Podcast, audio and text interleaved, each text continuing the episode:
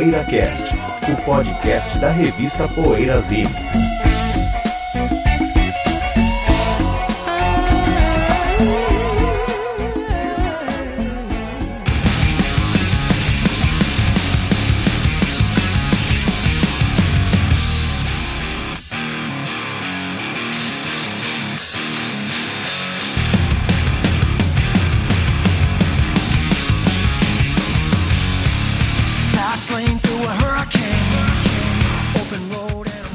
tarde, boa noite. Olha mais um PoeiraCast chegando hoje, número 310 a edição. Discos Já? ao vivo já, 310, meu. Meu, foi ontem que a gente fez o 300. Cara, já mais 10, 10% do próximo cen- Foi do, do- novo começou. centenário. Ontem a gente começou a gravar lá no estúdio de Elias. Ontem a gente começou a gravar no estúdio do Elias. E hoje o último programa de 2016, né? Vamos agradecer Ah, aos é? nossos ouvintes que estão mais um ano de PoeiraCast, né? Estamos aqui, o sétimo ano de atividade, Carinho, é isso? Nossa, Acho que por aí, né? 2009, Sete anos. 16. É.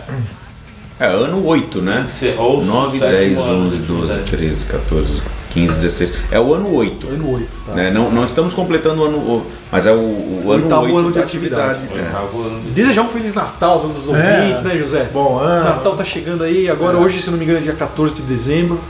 Ah, tá. Natal Vai chegando. ficar sendo dia 21, né? Você Cara. não vai ter no dia 21. Esse programa está indo ao ar no dia 14 de dezembro. O dia 21, talvez a gente. Talvez, pessoal, né, José? De repente estamos estudando aqui de fazer um programa especial só sobre o Palmeiras. Obviamente, É, legal, a legal. Convidados Não, vai ter o especiais, né? Vai ter o capítulo arbitragem também. Esse vai Ah, ser bem é. interessante. Ausência Cruza na área. Vai ter. fundamental. Cruza na área Capítulo arbitragem. capítulo mecenas. Vai Comemorando ser legal. o 14 título brasileiro. Dia 14 de dezembro, 14 título brasileiro, né, José? O único tá time no Brasil com atrapalhando. 14 títulos O brasileiros. programa, o programa vai se chamar Vale Tudo, então, né? É a lei de Gil. É, e cada título desse vale três, porque o Palmeiras é contra a Globo, contra o Ah, governo, contra a CBF, tudo Nós vendo. Cada título CBF. que a gente levanta vale por Ah, 3 dos por outros. três. Isso dito Programa- por um palmeirense isento, que é o nosso amigo Fábio, O historiador. programa tá atrapalhando. historiador. É, o programa tá atrapalhando O aí, programa ó. tá atrapalhando. Vocês acham que a realidade é outra, então? A Assim, nossa opinião é Ah, outra coisa. é, exatamente. Boa, ótimo. Mas, é meu, ó, vamos, vamos, Vamos lá. já que o programa é, vai a- sair da fase ingênua. Fim de ano vale tudo. já que o programa vai atrapalhar o clubismo, vamos continuar atrapalhando o clubismo com o programa Ele Pede Passagem, é o nosso ganha-pão, ok? Working Title, né? estamos gravando o disco Working Title. Discos ao vivo, divisores de águas. Quando você ouvir, você vai ter lido, como eu digo. é, vai ser um, um título, talvez seja esse, talvez não. Antes de a gente ir para o nosso assunto principal, o que andas ouvindo? PoeiraCast recomenda. Bom, vou começar hoje então, hein? Aqui é o final da minha retrospectiva 2016, último programa do ano. Então eu separei cinco shows legais que eu assisti, que foram coisas que eu também ouvi, né? Bandas que estavam vindo pro Brasil, artistas que estavam vindo, eu aproveitei para ouvir o disco novo de cada um deles. Ou não, alguns até não tem disco novo, mas assim, foi coisas que eu ouvi bastante durante o ano. Bom, vou começar aqui em ordem decrescente, tá? Então, em quinto lugar, eu coloquei o Emir Deodato, lá fez um showzaço no Sesc Belenzinho, tocando o Prelude na íntegra, que foi muito bacana, até tive o prazer aí de escrever o texto do programinha do show. Foi O bonito, outro- hein? Foi legal. né, Parabéns, Carlinhos? parabéns, Pô, foi obrigado. demais. Valeu. Outro showzaço que eu assisti, o Riley Walker, cara. Esse é um carinha da nova geração do folk inglês, muito bacana, sou fã dele. E olha que legal, veio ao Brasil, tocou de graça ao lado da biblioteca ali no centro de São Paulo. Ali Mas na de Andrade? Biblioteca Mar de Andrade, atrás ali, Sérgio, onde tem o Pirajá ali, sabe, Cadinho? Bem bacana, show de Legal, graça, um é, festival da Jim Beam, Praça Dom José Gaspar. inteiramente de graça. Cheguei lá, cara, um domingão à tarde, tava lá o Riley Walker tocando, não acreditei, foi fantástico, muito legal. É, o, também o Stoned Jesus, né, Vigário, que a gente viu juntos. Jesus Chapado. Jesus Chapado, banda ucraniana, fazendo uma sonzeira ali no inferno, na Rua Augusta, muito bacana, showzaço. Em segundo Jesus lugar tá inferno. o Wilco, Jesus do inferno. o Wilco. Puta, que grande show também, muito bacana. No Pop Load Festival também me surpreendeu esse show do Wilco, foi muito Houve legal. boatos. Deu pra ver até que eles estavam muito movidos assim pelo show e pela recepção Tá e tal. muito legal. Muito bacana o Wilco no Brasil, em São Paulo finalmente, né? Já tinham vindo, mas não para São Paulo. E em primeiro lugar, indiscutível, John McLaughlin no Teatro Bradesco. Meu Deus Nossa, do céu, deve que show! Arrasador, José, meu Deus do céu. O meu amigo, o nosso amigo Vitor, Cadinho, grande fã de Led Zeppelin e tal. é, ele foi comigo ao show, acabou o show, ele olhou pra mim e falou assim: Cara, e agora? O que que nós vamos fazer? Se eu vou chegar em casa e vou ouvir Led Zeppelin. Ele que é o maior fã vivo, né, Cadinho? Fogo, hein? Pra ele falar isso, assim, realmente mexeu com, com o rapaz ali. Mexeu comigo também. Que puta showzaço. É um monstro, né? Bom, eu vou, eu vou fazer a minha retrospectiva de 2016 aqui, retrospectiva Jabá. É, neste ano, eu, e principalmente no segundo semestre, eu iniciei um projeto, eh, a participação num projeto que é uma das coisas mais legais que eu já participei. É, já fiz Jabá do show aqui em outubro.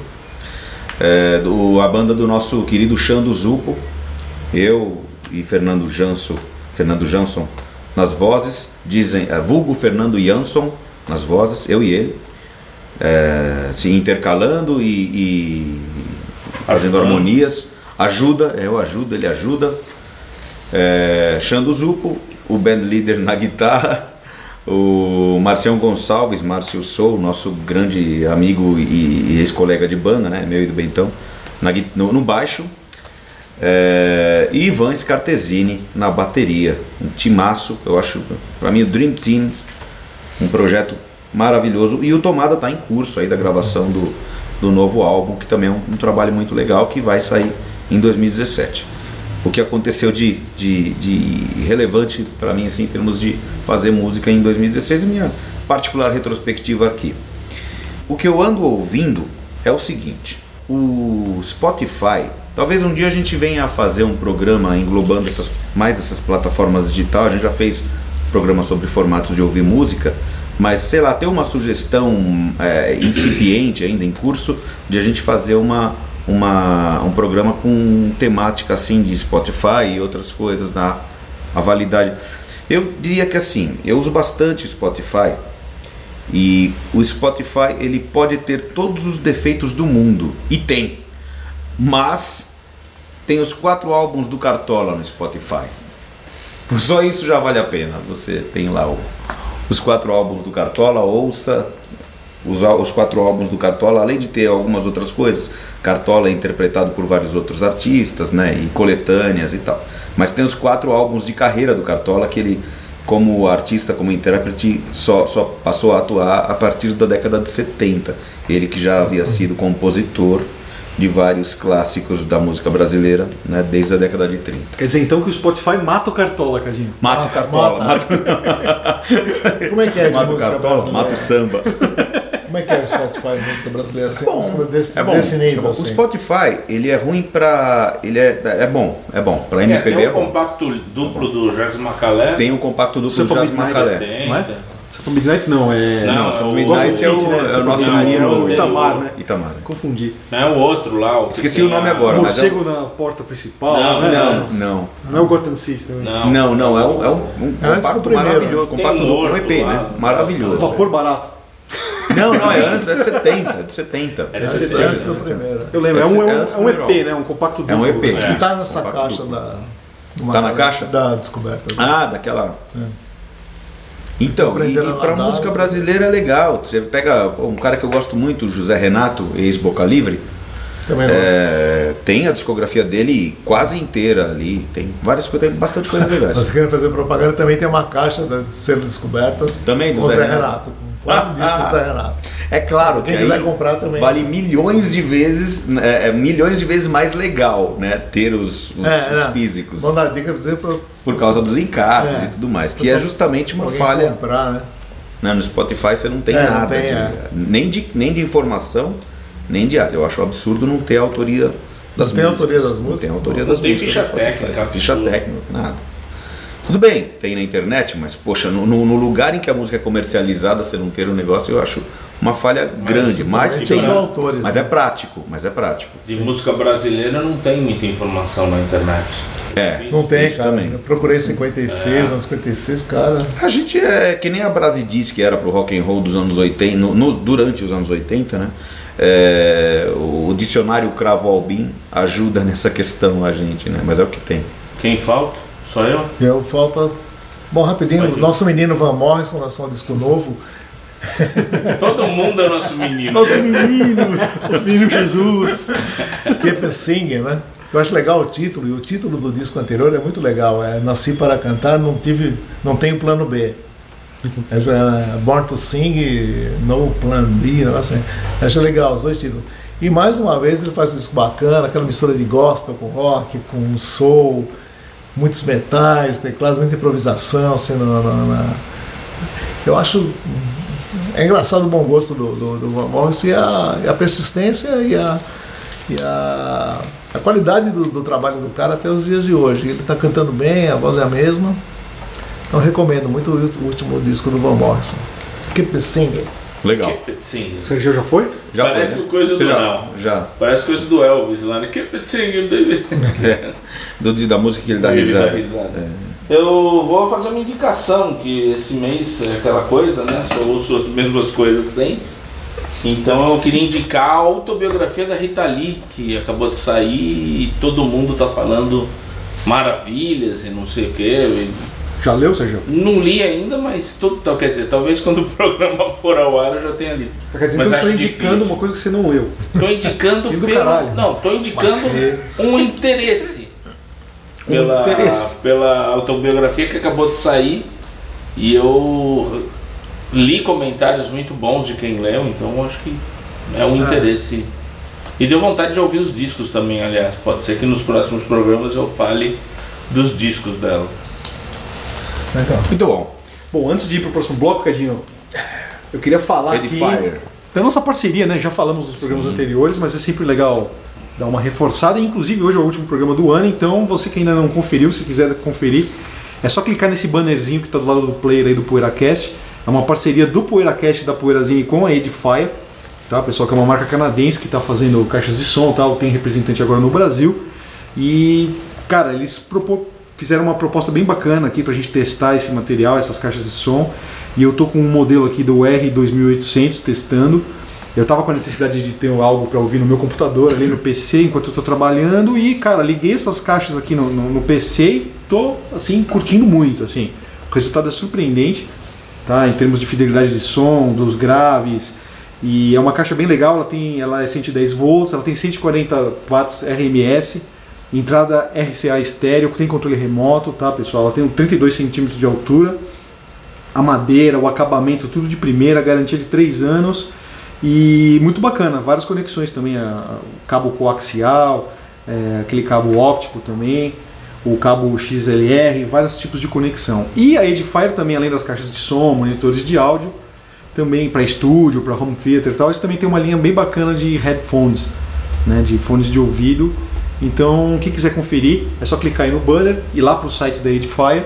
E se você colocar o cupom lá Poeirazine, é só escrever Poeirazine tudo junto na hora de finalizar a sua compra, você vai ganhar 10% de desconto em qualquer equipamento ali do site da Edifier. É um bom presente para a cidade de Natal, né? Muito, né, José? Já que vai próximo É. do Natal, É né? verdade, é um bom presente de Natal. Falando em presente de Natal, José, vou fazer um outro jabá aqui. Lembrei de um outro presente ideal para Natal, que é o livro Lindo Sonho Delirante. Ah, é. É, esse é um belo presente É, mesmo. é né? mesmo. É o meu Também. livro, meu primeiro livro, tá aí, pessoal, no site da Poeirazine. Quem quiser entrar lá, tá com frete grátis para todo o Brasil. Então é só entrar lá, comprar. São 100 álbuns resenhados da psicologia brasileira. Então é um presente de Natal para brasileiros e para gringos, já que o livro gringos. também é em inglês. Então se você tiver um amigo lá fora ou algum amigo que esteja visitando o Brasil, acho que é bacana dar um presente de, sobre a música brasileira para um, É. um Presente de gringo, né? brasileiro. Um presente não é, é de gringo, né, Cadinho? É, um nem presente de grego. brasileiro. É, presente nem de de brasileiro. brasileiro. brasileiro. Agora, agora, eu gostei da construção da frase do José. É um bom presente para a cidade natal. Para dar a si próprio. É assim próprio. É, Pra cidade. É, eu né, pensei, é, pensei nisso. Né? Pensei na pessoa. É isso aí. Então, daqui a pouquinho, o nosso bloco principal. Até já. Poeira Cast. Precisamos do seu apoio para manter o PoeiraCast no ar. Acesse o poeirazine.com.br e veja como proceder para assinar o PoeiraCast ou fazer uma doação. Torne-se um apoiador do podcast semanal da revista Poeirazine e tenha o seu nome postado junto de cada novo episódio.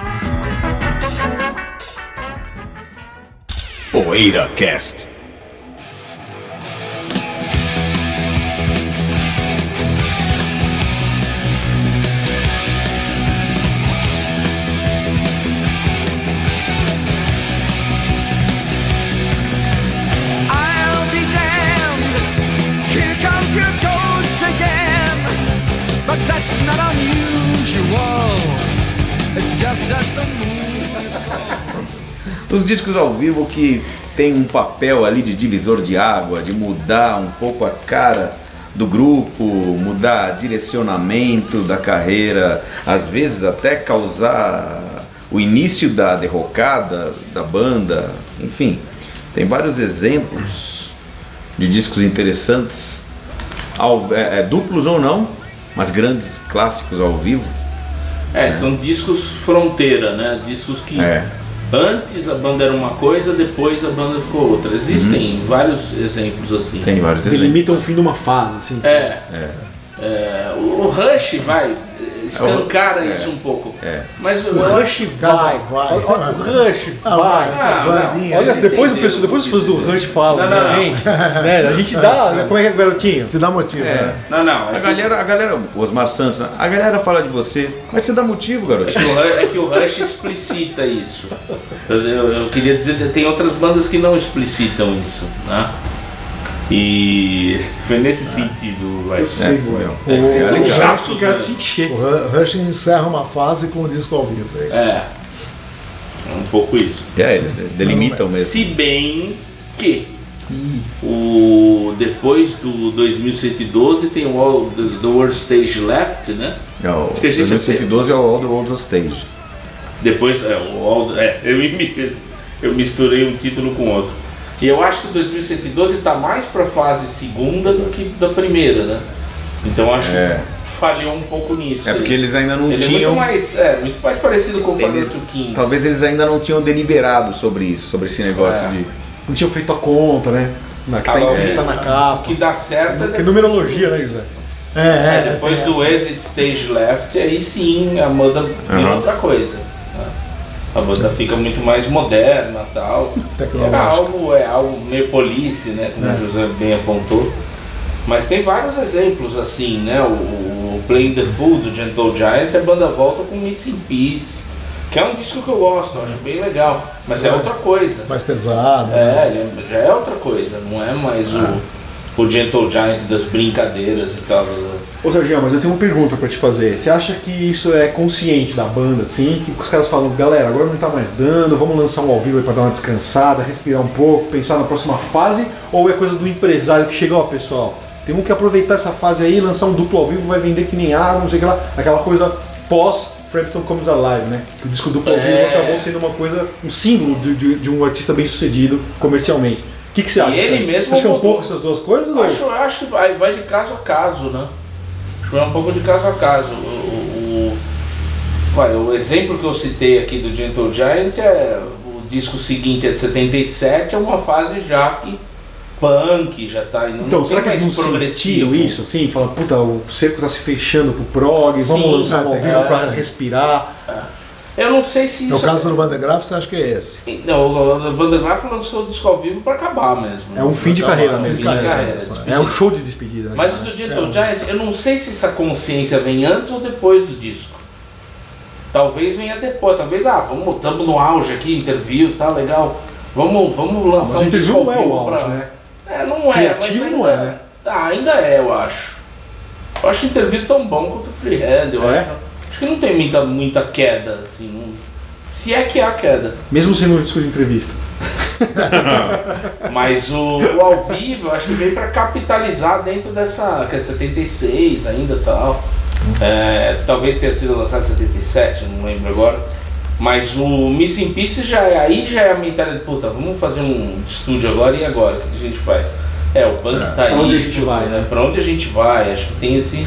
Eu acho que o, o, o disco do Aerosmith, o Live, Bootleg. Bootleg lá, é, lá, lá, eu acho que ele é meio assim. É. isso é- Bota uma pedra numa fase. Acho que o Joe Perry saiu logo depois. É, né? ele ainda. É. Lá, o Ele- Night in the Ruts parece que ele tá, tem música dele, tem uma música que já não gravou o disco inteiro. É, já tava é. naquela. É um disco de crise, né? É um disco de fim de carreira, É, assim, fim de fim, quer dizer, estafa mesmo. Fim, do estágio da carreira. Fim né? de estágio da carreira. Engraçado que nesse contexto também, o, o Made in Japan, do Deep Purple, ele não encerra a fase. Mas depois dele vem um disco que é o Who Do You Think We Are, por mais, por mais que seja um bom disco, ele é meio que um apêndice daquela fase Gillan. Antes de entrar, antes da fase Burn, É um disco que coroa uma fase É. esplendidamente, né? É. O Made in Japan, né? É mesmo. Não que os outros sejam ruins, mas é, isso que gente falou tem, tem sentido, né? O- Um disco que é igual, mais ou menos parecido com o caso do Aerosmith, é o Little Feat, o Waiting for Columbus, Que no Brasil saiu simples. que né? aqui ele saiu simples, é, um É, álbum duplo, né? Que logo depois o Loyal Lord George, George morreu. é. morreu, saiu da banda no, depois em seguida. Então é um disco que, que coroa a fase muito legal, uma banda muito legal que é o Little Feat, né? Depois esse disco ao vivo bateram muito cabeça e Um caso parecido é o At Fillmore do Allman Brothers, né? Que também é a despedida do Duane Allman. É, né? é. Aquela primeira fase, só dois álbuns de estúdio, gravaram o Fillmore É. ao vivo, o É. Duane morreu, a banda também né, Sem saber, mudou, assim, né? é. sem saber que seria. E o Barry é, Oakley, né? Mas mais notoriamente do Duane Allman. É, o Barry Oakley ainda tá Barry no Oakley- Ita Pitch, né, Cadinho? Ele gravou o que foi gravado do Ita Pitch sem. Ah, ele morreu um ano tá. depois, né? Ele morreu um ano No mesmo depois. lugar. O Ita Pitch é com ele, é. É. E vocês me... Pedindo é com ele. Desculpa. Não, não, é que eu lembrei, o José falou do Little Feat, eu lembrei do, é, é, do Allman é, Brothers, que é, também tem esse ao vivo que É. marcou aí a que vocês despedida me dizem do Yes aí no caso? Porque tem são dois, um triplo ao vivo e um duplo ao vivo, que depois desses discos, depois do É. triplo ao vivo vem o Tales from Topography Ocean, que é um tipo de estafa também Não, daquele. depois do né? Yes Song, que você tá falando, veio. Depois do Yes Songs veio Tales, o né? Tales from Topography. Ocean. De- aí o Relayer já é Já com é o outra- tecladista, já Mas eu acho que o Yes tenha mudado do Yes Song pro. Acho que foi mais megalomania, assim. É, a banda o ficou Graph mais Ocean. prog ainda, É né? mais prog ainda, mais mais, prog radical ainda. no É, prog, né? né? Se você pegar o Tails É. e o Mais Relayer, eles são mais radicais, sabe? Mais prog que Close to the Edge? Eu acho eles mais radicais. É, assim. mais radical, né? Eu acho o Relayer é ainda mais radical. assim. E depois do Yes Shows vem, se eu não me engano, o Yes Shows é. Não, Yes Shows está entre o Tormato e o drama, né? Quer dizer, teve uma é. divisão ali. Saiu o tecladista, É, ali o Rick Wakeman voltou a sair e saiu o John Anderson. É. Que era insaível antes. Isso aí, velho. Um Insaível. neologismo. É, Coroa a decadência teve aquele Yes Solos, né? Nossa, que é muito ruim, né? É, que aí é depois do. Mas tem disco ao vivo que serve como coletânea. Vamos citar um exemplo assim, No típico, é o. Paris do Supertramp. Também. Isso aqui lá é uma coletânea, né? E também encerra o- Não. uma fase. pô, Depois só ia ter o. Famous Last Words, que é maravilhoso. Só, só, é, só iam gravar mais um Mas é diferente, não é É diferente? diferente, é mais, mais Eu acho Mais canções. pop, É. talvez, ou não? É, Pode Não, ser, mais é menos prog. já era mas pop, a né? fase É, mas ele é menos prog que o É, Breakfast. mas a fase gloriosa do Supertramp encerra-se com Paris, né? E serve de coletânea, né? É. Eu- O No Sleep to Hammersmith também serve como coletânea. É, além E- de servir como coletânea, ele também depois dele veio o, o Iron Fist, que eu acho um álbum maravilhoso, o álbum com o qual eu conheci Motorhead mais a fundo. Mas já é mais americano, né? Que é diferente. Ele é diferente dos álbuns do Ace of Spades e o É bem antes. diferente. É bem diferente, né? É mais comercial. Tudo bem que depois veio uma mudança maior com a saída do Eddie Clark, a entrada do. Agora no metal eu acho muito nítido isso, assim, essa coisa do disco ao vivo mudar de fase mesmo. Vou citar o exemplo do Saxon, que a gente falou em off aqui, o Eagle Has Landed, é um álbum simples. E o Eagle Has Landed É. 2. Que, pô, ah, eu já não, Não, gosto né? tanto. Eu Também já não não. gosto tanto. Agora o primeiro Eagle Has Landed, né, Sérgio? Ele marca ali a primeira fase, vai até o Daniel Leather, que é aquele metal britânico, da New Wave of British Heavy Metal, aquele som bem inglêsão mesmo, até mais próximo do Motorhead, né, Cadinho, um pouco. É. Depois a- o Power and the Glory já é um passo ao som mais americanizado, assim, É. em termos de produção, Ainda é um passo som de bateria. E o claro que no Crusader ele se descamba. É. E o meu álbum Mas- preferido do Saxon, Power and the Glory. É, o meu também é. Mas assim, já é outra fase, né? Sim, Outro sim. batera, né? É. Pete Gill, Pete Gill, É. foi pro Não que eu não né? goste, adoro o início do Eu Saxon também, também. é. E outra banda de Também, metal né? que eu queria falar é o Judas, né? O Unleashed in the East é um super marco, né, cara? É, O, o- é. E funciona o British Steel, cara, é outra banda, né? Coletânea da primeira fase. Mesmo porque as Ah, músicas devem ser super, super maquiadas em estúdio, Tudo, super tudo. regravadas em estúdio, porque ele soa como um disco de estúdio quase. E aí o British Steel é aquela coisa, né? Agora vamos fazer o gol e correr pra galera, né? Vamos... É. Tudo bem, ele tem músicas rápidas, agressivas, mas, cara, Living After Midnight, né? Unite, Agora- aquela coisa americana, né? De Falando em, cantar junto. né? falando em Saxon e Judas Priest, eu me lembro que no, no álbum Eagle Has Landed 2, aquele que é um CD duplo É. do, do Saxon, Vermelho.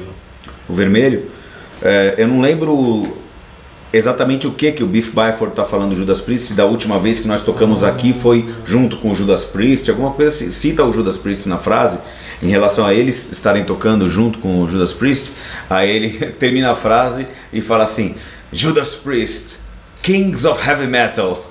E tem o demais. Coming lá com o saxo? Oi? Tem aí o Thing Coming? Não, não lembro, não lembro. Será que tem? Porque eles gravaram no tributo, né? E quando Ah, eles é? vieram pro Não Brasil, lembro. eles tocaram. Não me lembro. Agora, uma coisa que eu queria Legal. citar também, no hard rock, né, não necessariamente heavy metal, para os americanos é heavy metal, que o Scorpions, é, com aqueles dois duplos ao vivo clássicos do Scorpions, ele dá uma. Pra mim serve também como marco É. de. Porque assim, o Tokyo Tapes está entre o Taken by Force e o Love Drive. O Love Drive não é o primeiro com o É. Matthias Jebs, o, o, o Tokyo Tapes é o último com o Uli John Roth, com É. o Ulrich Roth. E é um duplo ao vivo Encerra também. É um uma duplo ao fase, vivo. é, É um duplo ao vivo, o último. Encerra uma fase, não encerra. E aí depois vem o World Wide Live, que pra mim depois disso, é, ele veio depois Também do Love at First Thing, que é um descasso, e depois dele veio pra mim uma derrocada criativa com, o- com o Savage mais Wizard, FM da banda. É. Virou uma banda mais hair metal, assim, né? Scorpions. que foi justamente a época do Rock in Rio. Eles vieram no Rock in Rio. Foi depois ou do, deixa eu ver, o World Wide Live é 85, foi É. lançado depois do Rock in Rio. É. Mesmo ano, né? É. Mas depois. Sabe que na época do, do CD, a gente tinha assim aquela. A decadência da banda era medida assim, pro ao vivo, ou acústico. é, depois um, um duetos, é, depois tributo. Lá, Titãs Acústico, Titãs Acústico 2, eh, Titãs Tributo ao Dueto. Se um deles for gravado nos Estados Unidos, então melhor ainda. É, é. Então você vê a decadência da banda, você começava com o Plugged, né? E aí começava a decadência no ao vivo, depois vinha o É. tributo, depois os duetos, depois duetos volume 2, né? Nossa, essa aí coisa- via, não vai ter mais nada novo da banda. Essa coisa do acústico, engraçado. Outro dia eu tava vendo um documentário sobre a história do, do heavy metal e até do hair metal, eu acho. E o Dee Snyder, né, ele brinca, ele conta uma história curiosa, José. Ele fala que no final dos anos 80 e começo dos 90, ali, quando explodiu essa coisa do Unplugged da MTV, né, que a MTV basicamente ditou esse formato pro mercado, né. Então quem ia lá, gravava um acústico, lançava um disco, estourava. E aí o, o, o Snyder falou, pô, mas aí a coisa foi crescendo no hair metal, né? A coisa da superprodução, chamar aqueles produtores, o disco super polido, super limpo tal, não sei o que, as técnicas de estúdio. Mas aí de repente a MTV veio com essa tendência do Unplugged, aí todas as bandas de hair metal foram fazer Unplugged. É. Aí falou, aí o Tesla lançou um álbum Unplugged, todo acústico. E aí o. Na sequência estourou aquela fase, meu, que eu acho tenebrosa do hair metal, assim, que é justamente quando surgiu já o Grunge. E as bandas como Mr. Big, Extreme começaram a estourar com as baladinhas lá, To Be With You, More Than Words. Cara, puta, é a fase mais pavorosa assim, do hair metal, eu acho, né? E o Grunge vindo com tudo. Então eu falei, foi isso que, é que matou o heavy Que matou metal, o hair assim, né? Que matou. O Porque, curioso pô, desse- a coisa foi pro Unplugged, né? Onde já se viu uma banda que é rock, de festa, um Poison, sei lá, fazer um Unplugged, Todo né? mundo fez, né? Era Smith, né? Mas o curioso do Unplugged, que eu acho também que é um divisor de águas na carreira, não, não musical, mas na carreira ah, assim, da, do, do- do nível do- da- de, de fama do artista, é o Unplugged do Eric Clapton. É o disco mais vendido dele, curiosamente um guitarrista tem o disco acústico sendo de violão, tá mais vendido, né? E de- acho que depois do Unplugged, o Eric Clapton virou um, um superstar. Virou um cara de estádio. Até então ele era É. de teatro. Tanto que veio acho. aqui no Olímpia. É, que tocou aqui no Olímpia, gente, veio no Olímpia. Ele, ele, é, foi em 90 que ele veio no Olímpia, né? Mas depois o, o acústico do Eric Clapton é um dos que mais vendeu na história, né? O disco dele disparado, mais vendido, né? Era um cara com uma carreira de tantos anos, né? E fez dele um.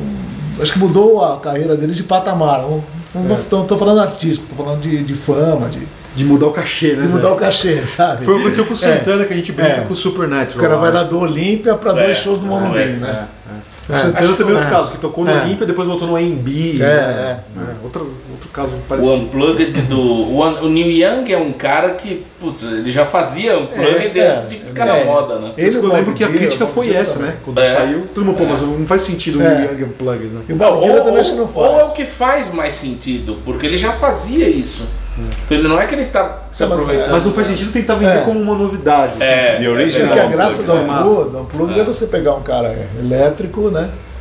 E que é muito legal que é do Bruce Springsteen, assim, que ele, ele, ele era meio, meio. O Bob Dylan gravou uma pluma também que não diz nada, porque ele já é um cara meio Também, acústico. é. O do Rod Stewart é muito legal, né, Zé? É, que meio que foi uma volta também, né? O Paul É, McCartney é bem legal. E não É, chama, o não chama. Unplugged and Seated, É, porque ele sim. não tinha dificuldade de ficar sentado. É. E era ele e o Ron Wood, né? O Ron Wood ali participando. Eu tinha Tem uma- curiosidade de eu tenho um livro lá em casa que é MPB, é MTV acústico, Ah, né, é? que é um- uma história dos acústicos também.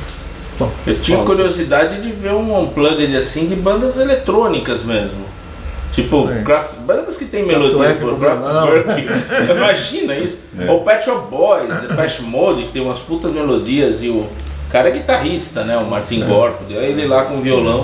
Tinha curiosidade, mas ninguém pensou É, nisso. uma, uma- sobre desse papel do disco ao vivo também na carreira da banda, tem um caso que é bem curioso, o ACDC, porque a, a- a grande mudança da carreira do ACDC, a mais significativa mesmo, foi com a morte do Bon Scott.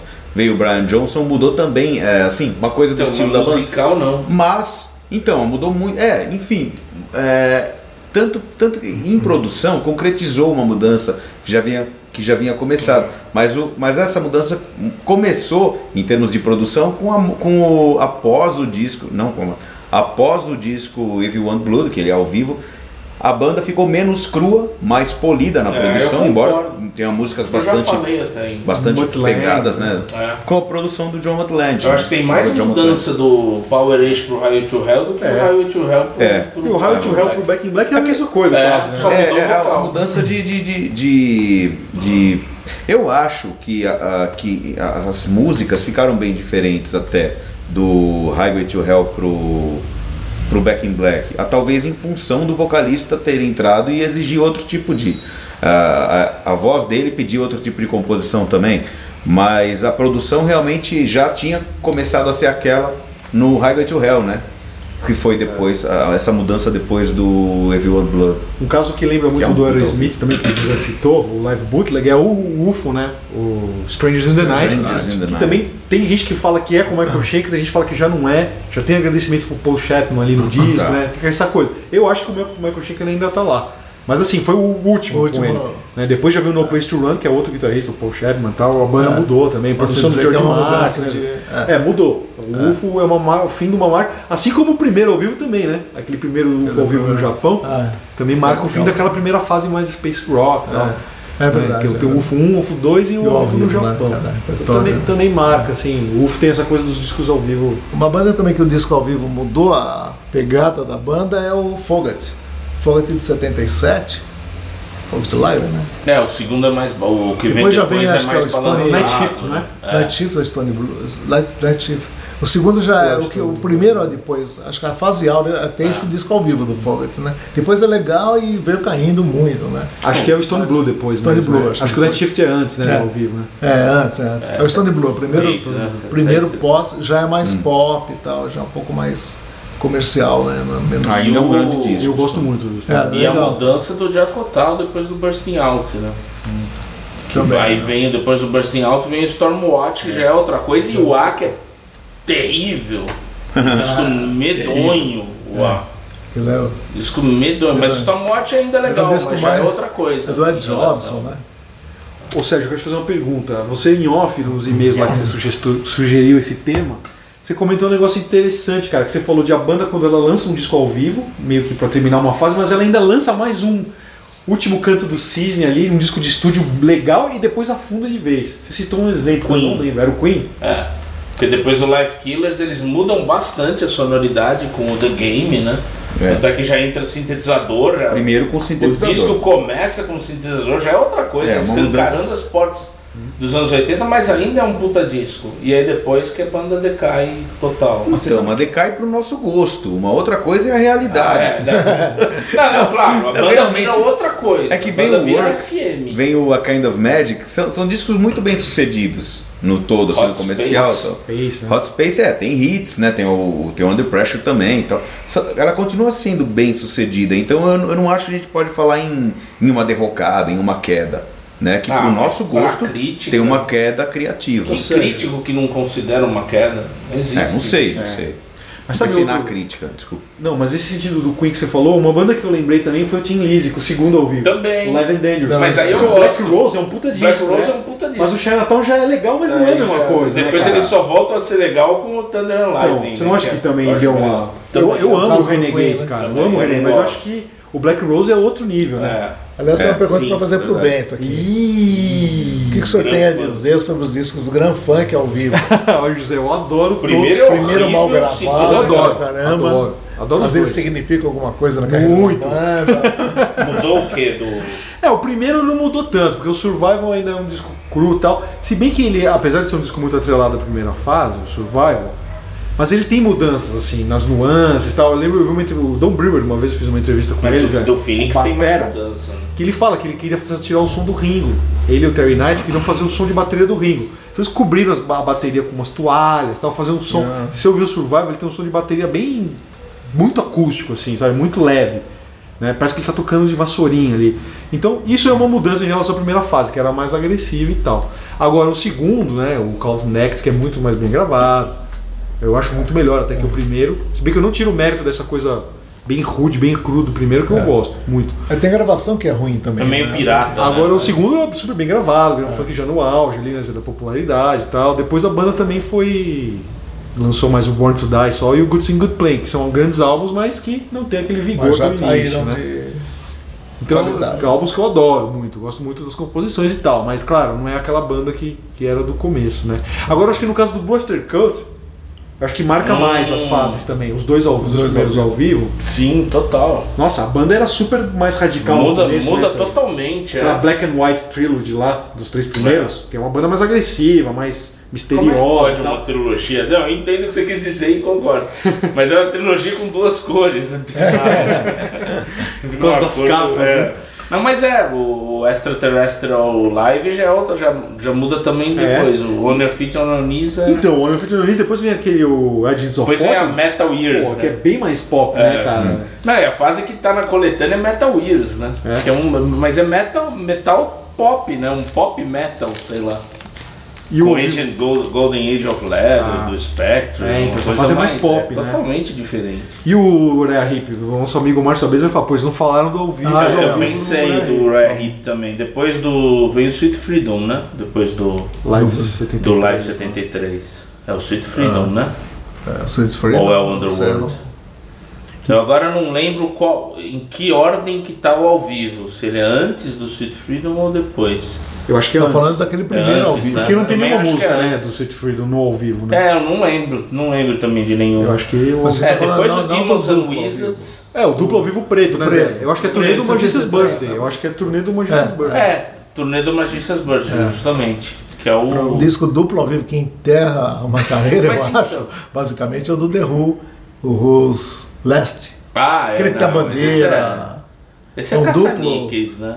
Nossa, como é ruim aquele disco, É, cara. mas no, no caso do Porque Ryan depois eles também não fizeram mais nada, né? Sim. no caso do Ryan Heep, então, eu até naquele programa seria uma trilogia polêmica, mas eu até falo, eu até penso numa trilogia informal do, que começa no Demons and Wizards e termina no Sweet Freedom.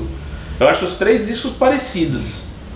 E, e o ao vivo tá aí no meio, né? Tá aí no meio, engraçado. é, é um outro caso, né? É. Bom, pessoal, então Beleza, vamos encerrar. pessoal? Vamos encerrar, Encerrar. Esse, este bloco principal.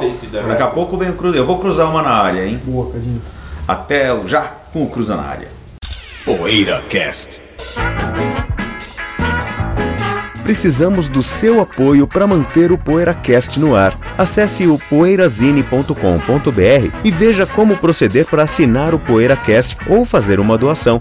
Torne-se um apoiador do podcast semanal da revista Poeirazine e tenha o seu nome postado junto de cada novo episódio.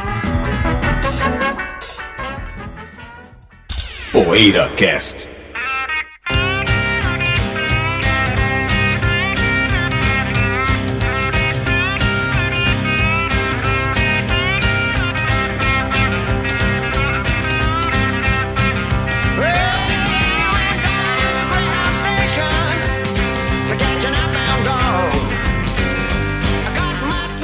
vou cruzar na área. Cruza na área, eu, Ricardo Alpendel. Eu tava vendo aqui esse disco do Dave Edmonds, Repeat When Necessary, fica repetindo pra mim lá na. Eu fico olhando na estante ele, fica a a carinha do. Aliás, o David Edmonds inteiro aqui tocando guitarra é, de cabeça pra cima e de cabeça pra baixo. E eu fico olhando pra ele e pensei assim, é um grande produtor pra mim, algumas das coisas, algumas das minhas coisas preferidas foram produzidas por ele. E é um artista também que teve sucessos, teve hit como performance, como performer. Aliás, ele era artista antes de ser produtor. E penso assim, é, artistas que também são produtores, ou produtores, caras que são mais notórios por ser produtores, e tem também uma, uma carreira solo, alguns álbuns, algumas realizações como artista solo. Que discos vocês citam de coisas legais de caras nessa condição? Produtor que também é artista solo. Mas ele precisa ser necessariamente produtor antes, Cadinho? Não. Lançar ou não? Porque no caso do, do Dave Edmonds, que justamente me, me lembrou, me, me trouxe a esse tema, é um cara que era primeiro artista, né? Depois foi ser produtor, que eu saiba. Então, se a gente continuar no selo Swan Song, podemos falar do Jimmy Page, que é o que lançou esse disco aí, por exemplo. ou não? Então, mas é que. Talvez, mas é que o Jimmy Page, ele, ele é. ele não é notório. Não é notório como produtor, assim, de outros artistas, né? É mais o caso isso que eu tô pensando, assim, um cara que Ah. é produtor de, de vários outros artistas, tem uma carreira como produtor. O Jimmy Page, produtor do Led Zeppelin, né? Então o Joe Paul Jones, por exemplo, pode ser. Que produziu Diamanda Galás, The Mission, Cinderela. Eu não entendi, eu não entendi o coisa. Não é o cara que se Não. autoproduz num disco? Não, não, não. Um cara, Ah, que, é, é um cara que é notório por ser. Porque assim, porque o, o Dave Edmonds, apesar dele ser um, um- um artista conhecido, ele é muito notório por ser produtor. Caras nessa pegada. Alan Toussaint, por exemplo. Citei outro dia no que andas ouvindo, o disco mais recente do Alan Toussaint, que inclusive é um disco desse ano. Ah, o Todd Rundgren, por exemplo. Isso, Sim, isso, isso. Rundgren. Isso. Então, um disco do Todd Rundgren, assim, que. De artista que é produtor também, ou de produtor que também é artista. É, o Todd Rundgren acho que é emblemático, né? Mas você quer saber eu não tô lembrando nenhum assim, cara. Eu não citei nenhum ainda, Coisa de mas eu, só- supetão pra mim. eu nem né? pensei em um disco que Não, eu vou tipo falar. assim. Skylarking do XTC. É, mas é um disco do XTC, não é um disco do produtor como artista. É um produtor que tem carreira Não, mas como o Todd artista. Rundgren tem vários, posso falar. Então, você citar um dele. Todd, por exemplo, que eu adoro, É. 74. E Ou o. Something Anything. Legal, legal. Só Eu lembrei do. Wizard, The True Story. Será que entra no quesito, Cadinho, o produtor do Yes, lá do drama, que na época tava tocando no Yes? É, o Geoff Downs. Não, Sim, não, não. não. o outro, o Trevor, Trevor Horn. Horn. Trevor Não, Horn, mas são os claro, dois, né? claro, São claro. dois. Não, mas que é o produtor é mais o Trevor Horn, não é? É. Que é o produtor, assim, que produziu diversas bandas. e- É. Acho que é o Trevor The Horn. Buggles, né? Mas ele tem disco solo? Ah, tem, ele foi Bad Leader, né? Foi bem É, aí acho que vale também. Aí acho que vale, né? É, eu acho que vale no caso do que você falou, do Skylarking, porque o Todd Rundgren, que ele é um artista muito notório, um disco dele como produtor, É. né? Ah, tem o Zappa também. O Zappa produziu uma porrada de coisa, né? De Grand Funk a GTO, É, Biff é. Heart, Wildman Ah, nesse Fisher. caso até o David Bowie também. Né? É, o Zappa produziu Produziu muita gente. ó. É verdade, Mas o Bowie sim. com, com o Iggy Pop, Iggy né? Pop. É, mas é que aí, Lulu. aí já estamos falando de caras que são É, mais notórios como artista é, mesmo. É, exatamente. É. Eu não, não Ah, me é. ocorre nenhum produtor. Entendeu? O cara seja mais famoso como produtor e tem uma carreira É, Pra mim, o verdade. David Edmonds Carreira artística obscura, mais é, obscura. mais obscura do que Todd ser mais. Rundgren é muito mais famoso como ator, É, autor do que produtor. Como É, mas, mas é, eu acho que é entra, eu acho que entra. Não é um cara que, que iria é, dar origem a esse assunto, mas Ah, é mais isso. famoso- O David Edmonds dá origem a esse Mais famoso como produtor, eu, eu lembrei de um agora, o Quincy Jones com aquele disco dos anos. final dos É. anos 80, começo dos anos 90. Que é um belíssimo disco, Dos anos aliás. 80, começo dos Aquela 90. capa meio creme, era super elogiado na Bis. Ah, o... Qual disco que é? Ai, 80 esqueci pra o nome. 90? É, é, ou é final dos anos 80 ou é começo dos anos 90.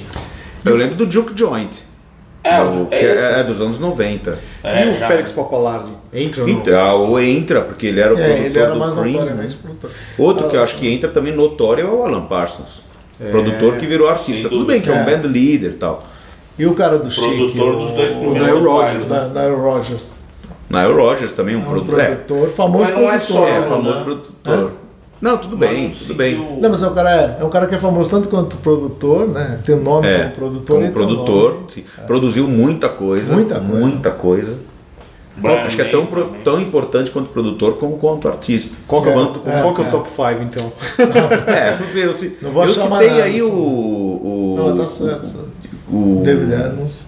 David Adams, eu citei o Alan Toussaint, esse disco, mas porque ele é um produtor muito notório também, né? Eu cito É. o Quincy Jones. E citaria também o, o- vai, vou pegar um Alan Parsons que não é preferido, que não é um dos preferidos assim da maioria, mas que eu gosto muito, que é o Vulture Culture, aquele vermelho. É um descasso pop Super bem maravilhoso. É, ela pode gosto mais do famoso Ammonia. tanto quanto produtor. né? É, Mas fez nome cara como demais, produtor, né? Son of a- Como- E o Jeff Então, Lynne é. Ah, é, Jeff Jeff gênio, vocês dois é aí, verdade, é. Jeff Lynne. É que eu falo muito do Jeff Lynne. É. Aquele Armchair Theater é um descasso, né? Mas é, É, falou que ele vai ser relançado, não sei se já foi, Muito bom. que tava muito raro. Mas E o agora ele assina como Jeff Lynne's Elo, né? É. E é produtor famoso. E o Kim Fowley, entra ou não entra? Ah, é, quem fala. É, quem fala tem uns Fala. discos. Tem disco É, solo, é, solo. produtor, também produziu Acho outras que é mais bandas. famoso É, ele é como produtor, produtor. né? E se ele tem disco solo é justamente, justamente o caso. É, ele cabe no é, caso. fala exatamente, cabe, Ele né? é mais famoso É como justamente produtor. o caso, né? né? Quem Que fala arriscou cabe. É, o Jeff Lynne não é esse caso. Não, é. Aí entra como. O Todd Rundgren acabou entrando ou não? Vocês colocaram, Ah, eu deixaram ou não que deixaram? Acho que não pode. Thumbs eu up ou thumbs down pro Todd Rundgren? Não, porque ele é É. muito mais famoso como cantor, Como artista, compositor, tá. compositor, era super prolífico. Então tá aí, É, ó, né? Todd É Rundgren verdade. Produziu Grand Funk, Grand Funk. e o Zappa também. Todd Finger. Todd Rundgren, Zappa, Kim Fowley e Felix Popolari são os meus preferidos. Seus Já preferidos? É, eu nem pensei não. nisso. E- Não, aí eu- você- é, não é Rodgers Você em tá quinto, falando vai, de fiz um produ- top Você 5. tá falando geral, produtores que são também artistas. Ah, é, eu não entendi ainda até agora. assim. Não, eu só falei pra citar algo. Mas meu, meu top 5 também é esse. Eu só falei Tá, pra então, citar pra mim é algo. Todd Rundgren, Zappa e eu coloco o Jeff Lynne, é um top É. 3 É, tem o David. Bowie também. né? Mas não com É, mas é que o Bowie é o cantor, né? É, Assim, não, é o sim, cantor do mundo. Bom, É, vamos encerrar? não- pessoal? Vamos, vamos encerrar. Último programa do fim Último programa e assim encerramos nosso, nossa. A temporada 2016 do PoeiraCast. A gente deseja a você um feliz Natal e um próspero 2017 maravilhoso para todos nós. Pra todos nós. É mesmo, hein, José? E agora, grande ano pra, pra todos nós, né? Todos nós, é, né? Estamos contentes, várias realizações aí no, no futebol, né, José? Futebol, principalmente. Na Se arbitragem, tiver o primeiro podcast do ano que vem, quando perguntar o que vocês estão se ouvindo, tiver, Se Amor tiver, é verde do amor Moacir é Franco. verde, mas- Vai Vocês estão abrir com ouvindo Amor é Verde. Amor é verde do? Franco. Mais uma vez o programa está atrapalhando, né? O clubismo aqui. Putz.